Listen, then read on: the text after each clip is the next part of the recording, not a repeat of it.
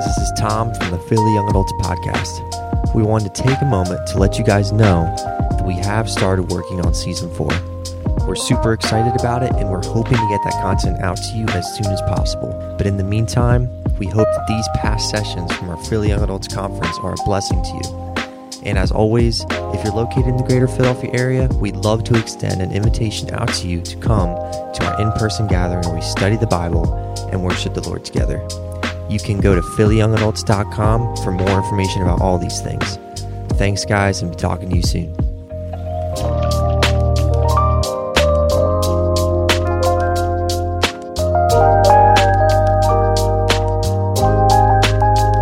So there's all kinds of modern things that are happening that you can't find in a concordance, right? There's just certain things. Like you, you can't find the word um, video games in a in a concordance, right? But but there's passages on distract, distractions, on, on how we should live out our Sabbath, right? And so there's all kinds of modern things that you're not going to be able to see. But that doesn't mean God doesn't want to speak to those things. I would still look to the scriptures while I'm trying to decide how much screen time my children should have, right? There's there's good science on that as well, but I want to look to the Bible and say, how do I actually disciple my children and myself and set limitations for myself on those things and how to use certain tools? And so we're going to talk about processing ideas biblically, studying biblical topics, and give you a framework for doing that. And so what you would do is, you, you know, you, you choose a topic that interests you or that has come up recently that you want to study. Um And then what's helpful is to make a list of synonyms for that, right? Because you're going to choose a topic, but if you just search that topic in the scriptures, right? If you just go on to Bible Gateway dot com and search for that one topic word, you're only going to get a limited amount of responses. And and sometimes the same exact thing you're looking for can be found in the scriptures in a different synonym of that word. And so you want to make a list of five or so alternate words that you might find verses under, right? So you make a list, five or six words of, I think what I'm looking for is going to be under these. And then you look them up, right? You just search the script, scriptures. Thankfully, um, there's, you know, digital tools that will help you to do this. And so you type in the word and all the corresponding verses in English that have that word in it are going to pop up. And this is the longest part of the process. You begin sifting through all of those verses, pulling out verses that contextually seem like they will help you to understand that topic. And so a good topical study will probably look at hundreds of verses, you know, maybe one hundred verses or so, and it could take you a while. You can skim through them, and then one, this is going to add some information on my mind to that topic. Um, there may be ten verses that say the same exact thing. You just pull one of those verses out um, to continue looking. Tyler, you just gave me the weirdest looking face and it distracted me, okay? Keep that face down, point it at the paper, all right? Tyler's a youth pastor that likes to distract me. Virginia. All right, so collect collect verse references for all of these topics, right? And then you want to consider each of those topics. So maybe out of the two hundred verses, you found thirty verses that seem distinct and unique and teach you something different about the topic. So you want to consider them and say, God, what are you trying to teach me through your word about this topic? So now you're looking at all those verses and you want to start grouping them together. There may, may be two or three verses that as you put them together teach you a principle. And then these two verses over here, when you put them together, teach you a, a principle. And so you want to start outlining the verses and grouping them together and writing down some principles from what you're learning and um, condense that into an outline and, and then just kind of summarize what did you learn and how are you going to live it out. So this is going to help to, to look at an example of this. This is my wife's beautiful handwriting. If it were my handwriting, you would have no idea what is going on. But let's say you want to look at the topic of giving. You're just feeling super greedy. You're like, I know my parents gave money to the church, but I'm just trying to figure this out. If I don't have to give money, I don't want to give money, right? I want to spend it on food, right? Or co- sorry, coffee. Um, so the word is giving, but you'll need to look in the scriptures for other words like offering, gift, first fruits, tenth, you know, giving tithe. You want to look for all of these words in the scriptures. So you begin to search the scriptures. I'm going to limit my search to the New Testament and really just a handful of verses just to um, show you what we're we're talking about here. All right, so you look at these verses. You see verses like Matthew nineteen where it says, if you want to be perfect, go and sell what you have and give to the poor, and you will have treasure in heaven, and come and follow me. And so you would write down a little summary statement next to that verse. You're probably doing this digitally, so you would just paste out the whole verse and put a summary statement above it. which I wrote, we must be willing to part with earthly riches because a heavenly treasure is promised to givers. Matthew twenty-three twenty-three. Woe to you, scribes and Pharisees, hypocrites! You pay tithe of mint and anise and, and cumin, but you've neglected the weightier matters of the law, justice and mercy. These you ought to have done without leaving the others undone. So we learned that tithing must accompany godly living. You can't just give money. You also have to do the weightier matters of the law, justice and mercy. Luke twenty-one, he looked up and saw the rich putting in their gifts, but he saw a certain poor widow putting in two mites. And that whole passage shows us it's not really about how much you give, it's about your heart. For her, that was sacrificial. For the rich, it might not have even been sacrificial. Second Corinthians nine, for I know your willingness, about which I boast to you of the Macedonians, that you, that you were ready to, to give a year ago, and your zeal has stirred up the majority. So we learn from this passage that you can get excited about giving. Giving can actually be joyful. Uh, First Corinthians sixteen says a similar thing, where it says, on the first day of the week, let each one of you lay aside something, storing up um, as you may prosper, that there will be no collections when I come. And so you should plan to give at church, right? You should. This shouldn't be like a thought that you have at church. Oh yeah, can I afford to, you know, give some money back to the Lord? It should be something that's planned in to our life, right? Second Corinthians nine talks about uh, giving cheerfully. Matthew six. Don't let your left hand know what your right hand is doing. And so we learn that if we give secretly, then the Lord is the one that rewards us, rather than people thinking, oh, look how sacrificial that person is. And then Matthew six nineteen, don't lay up for yourselves treasures on earth where moth and rust destroy, thieves break in and steal, but lay up for yourselves treasures in heaven. And we learn that giving is a way that we store up treasure in heaven. It's one of the ways we can do that. And then finally, Um, the Ananias and Sapphira passage that is terrifying, where they sold their house. They probably gave a huge sum of money to the apostles, but they kept back a certain amount, but they told them that they gave sacrificially everything, and they're both dead because of that lie, right? So you're like, oh my, I will die if I give wrong is the summary. No, give with the right motives is what we learned. That was like a one-time thing that we saw in the scriptures that brought fear to the church and kind of purified some improper motives. So this would be a list of, let's say I look at one hundred verses, I pull these verses out and say, these verses seem to teach me something about my topic. But now I want to I want to look at them and say, which of these verses relate to each other so I can map out some principles. And so I look at them and I begin to combine them in this way. So I can combine these two verses to say, the heart behind giving must be pure.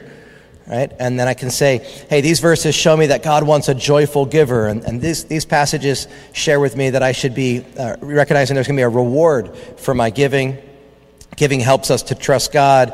Giving should be consistent. You know, that's a passage about setting aside something every week. And so I've grouped the verses together and said, these are principles that I've learned from them.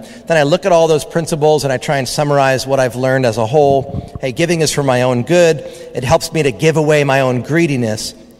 It helps me practically to be more trusting in God to provide for me as I give back to him, right? It's a It's a form of trusting in God to say, I'm going to give this to your work. I'm going to recognize so many of your blessings in my life. Well, now I'm preaching, so I should slow down, right? But, you know, this is what the Bible does. It gets you all excited, right? So God's given me so much that I should just be so joyful to give to others. And then he's going to provide for me. I can give knowing he'll provide for me. So how do I live this out? You look at everything and say, what one part of this should I live out? Well, I'm going to save ten dollars weekly for ten weeks. That's the, the First Corinthians passage on set aside money weekly for that time when there, there was a collection. And I'm going to give that money towards sponsoring a student to go on the winter retreat um, that's that's coming up here. So that would be an application on one of the principles that you learned in the study. So that's an example about how you would process ideas biblically. There's obviously lots of tools that um, can help you with this. But to find it out yourself is always going to be more enjoyable than just reading an article. Like, I'm going to read an article on giving. I'm going to go to desiring god dot com, or I'm going to go to this website or whatever. I'm going to find an article on giving. And it's great. It's good. That's a good way to learn something. But studying the scriptures yourself is, is one of the most rewarding things you can do for nourishing your soul. And so that's an example of processing topics uh, biblically. But I want to talk a bit about themes. I'm going to use this word in, in the way to talk about themes being different from topics, that they're they're within topics, right? And so what about when you want to study, not, not a big topic like prayer, but you want to study something that's like a theme of prayer, a subtopic of prayer. So something like the prayers of Jesus or the conditions to answered prayer. So you can kind of see how this would come up, and you're like, I just feel like my prayers are hitting the ceiling and bouncing back. I want to see what the Bible says about the conditions for my prayers to be answered. Is there something I'm doing wrong, and that's why my prayers aren't being answered? So I'm going to study that subtopic of our major topic. We'll call it a theme, all right? And so this is going to um, limit our study a bit. So if you're studying a big theme like prayer, you can imagine that might take you a year to study a big topic like that, to study a, a small subtopic like the, the prayers of Jesus or answered prayers in the Bible would be a limiting um, thing to do, but then you can have these specific questions that you're asking of that. So you choose a subtopic to study, and then, so we'll say, for our example, the things that God hates. You're like, I don't want to do anything that God hates, right? So I'm gonna I'm gonna study this, and I can avoid, I don't want God hating me or anything I'm doing. So similar to the topical study, you want to make a list of, of that word, but also other words that will help you to search the scriptures. So for our example, we've got these verses. Let me just read them to you before we move on. So Proverbs six, these six, yes, seven things are an abomination: proud look, lying tongue, hands that shed innocent blood, a heart that devises wicked plans, feet that are swift in running to evil, a false witness who speaks lies, and one who sows discord among the brethren. That's an interesting one, right? God hates people that sow discord, but discord's very common, right? Division's very common, but God hates it. Psalm eleven five. The Lord tests the righteous, but the but the wicked and the one who loves violence, his soul hates. So Isaiah sixty-one eight. For I, the Lord, love justice. I hate robbery, burnt offering. Uh, I will direct their work in truth and make with them an everlasting covenant. Malachi two sixteen. For the Lord God of Israel says that he hates divorce, for it covers one's garment with violence. Revelations two six. But this you have, that you hate the deeds of the Nicolaitans, which I also hate, God speaking. And Amos five twenty-one, I hate, I despise your feast days. I do not savor your sacred assemblies. So these are verses that seem to relate to our idea of the things that the Lord hates. So you, you look at the verses and, and this theme, and, and you probably have some questions about it. So it, it's different because you don't want to just discover everything about the sub-theme. You say, what are some questions? What do I want to know about this subtopic? Why did I choose this topic? So your idea might be, well, I want to know, what does God hate? Why does he hate those things? And who does God hate, if there's even an answer to that, right? So this, these questions might actually be what started you out on the study. You're like, so you might hear somebody say, oh, uh, uh, don't hate the sinner, hate the sin. And you're like, is that in the Bible? I mean, I want to know if that's in the Bible. That doesn't sound like a Bible verse, right? And so your question is, who does God hate? Does God hate anyone? Or some of these questions, and you launch into your study. So you can see how limiting your questions that you're asking about a subtopic can be really informative. You could leave here knowing the answer to these questions that will actually help you to process that subtopic, all right? So you're going to ask your questions of all the verses. So all the verses I read, you're going to go through them again and ask one question at a time of all the verses. And if it answers that question, you're just going to mark down that it answered that question. If it doesn't, you skip it. Then you go to your second question, ask that question of all the verses again. Same thing, third question, as, as many as you have, right? So if we were starting with question one, what does God hate? Well, based on Proverbs six, you'd say that entire list, God hates. Based on Psalm eleven, one who loves violence. Zechariah eight, thinking evil of your neighbor. Isaiah sixty-one, robbery. Malachi two sixteen, divorce. Revelation two six, the deeds of the Nicolaitans. And Amos five twenty-one, false worship. So now you've got a list of things that answer your question. This is what God hates. Second question, you ask all the verses again. Why does God hate these things? Now this might involve a bit of interpretation if the answer is not given in the verse, right? So Proverbs six, well, these things seem to describe the enemy of God. This is not this is not the godly, this is the wicked that we read about in the Psalms and Proverbs. Psalm eleven fifteen, well, violence hurts God's children. Maybe that's why he hates, you know, someone who is violent, because it's hurting people made in the image of God. Zechariah eight seventeen, thinking evil of your neighbor violates their trust of you, and that's how God set up society to work. Isaiah sixty-one, robbery is selfish, and it doesn't allow God to provide when somebody is robbing. Malachi two sixteen, divorce ruins the picture of Jesus being married to the church and a bunch of other reasons. Um, Revelation two six, the Nicolaitans were corrupting the church. That might require some further study. And then Amos five twenty-one, false worship is hypocritical. That's why God hates it, right? It's like if, you, if your wife says, do I look good in this dress? And you're like, you just don't actually, actually you don't answer the question. My wife always looks good in a dress, but you just don't answer. Either way, either I'm practicing now, I just don't answer the question. All right. Who does God hate? Psalm eleven five seems to be the only verse in my list that answers that question. The wicked, because God's wrath is against sin, and only Jesus saves us from this. Now, this might have to launch you into a different study, but when you actually look at a set, Psalm eleven five, you know, it says, the wicked and the one who loves violence, his soul hates. So there's something there that requires further thought, right? And maybe further study, but it at least causes you to realize, okay, I need to dive into this and recognize um, why why, does, why is this happening, right? So you're getting answers to all your questions here when you're doing a study like this. So you want to go back and look at everything you've learned and, and draw some conclusions. God hates these things because they are sin, and I should search my heart and examine my life for any of these things to make sure I am pleasing God. Application, you always want to live out what you're learning.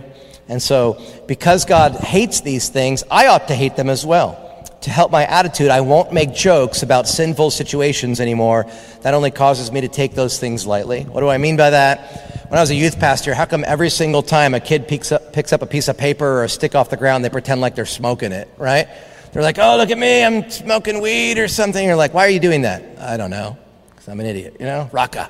Uh, uh, It's just like, how come every time a, a, a, a junior high kid picks up a root beer, they cover a root and they're like, ha ha, ha ha, ha ha, beer, you know?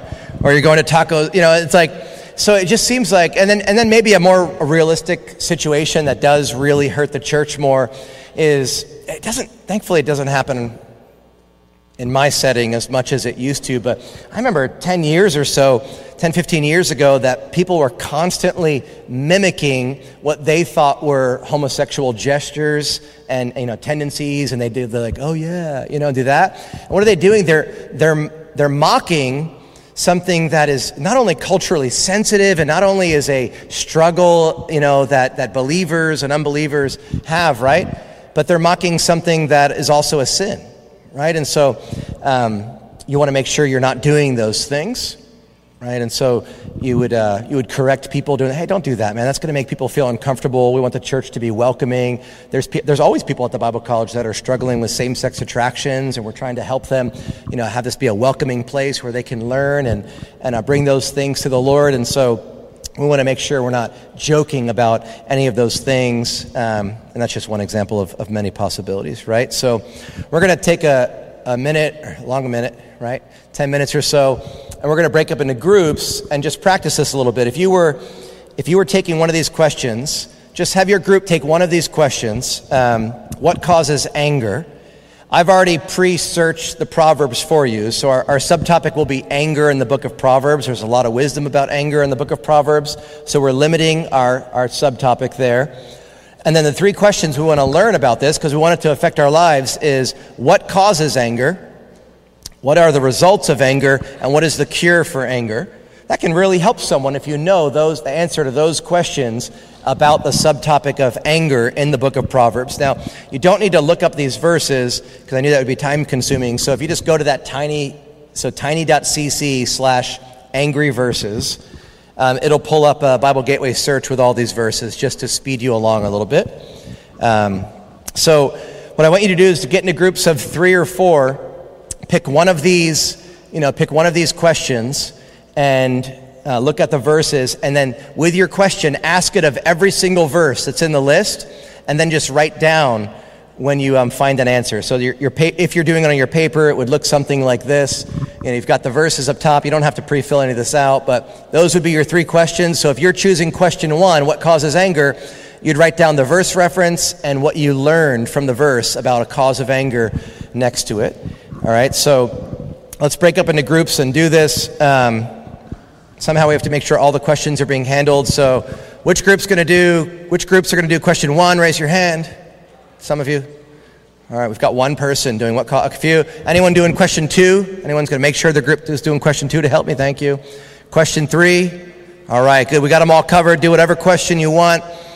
Um, you've got about ten minutes or so, and then we'll go over it together. All right, so get in your groups, pull up the verses, ask the question of every verse, and then write it down. All right, hopefully you guys are less angry. I had a different topic picked out last night for this, but then um, Pastor Brian Weed was like, man, they all look so angry. I'm like, we can help them. Let's do a Bible study on anger. So I changed everything around based on you guys being so angry last night. So I hope this helps. All right, so hopefully you're you're seeing what this uh, study can do in the sense of taking specific questions to a bunch of verses. And not every verse is going to answer your question, right? And so you skip those ones, and the ones that do answer, you write it down. So which groups did what causes anger? What causes anger? All right, any volunteers for one or two things that cause anger that we can avoid? God? Wait, what? I need further clarification. Pride. Pride is different. Yes. I mean, God's allowed to be prideful because he's awesome, but... All right, so pride, yep, that causes anger. What else?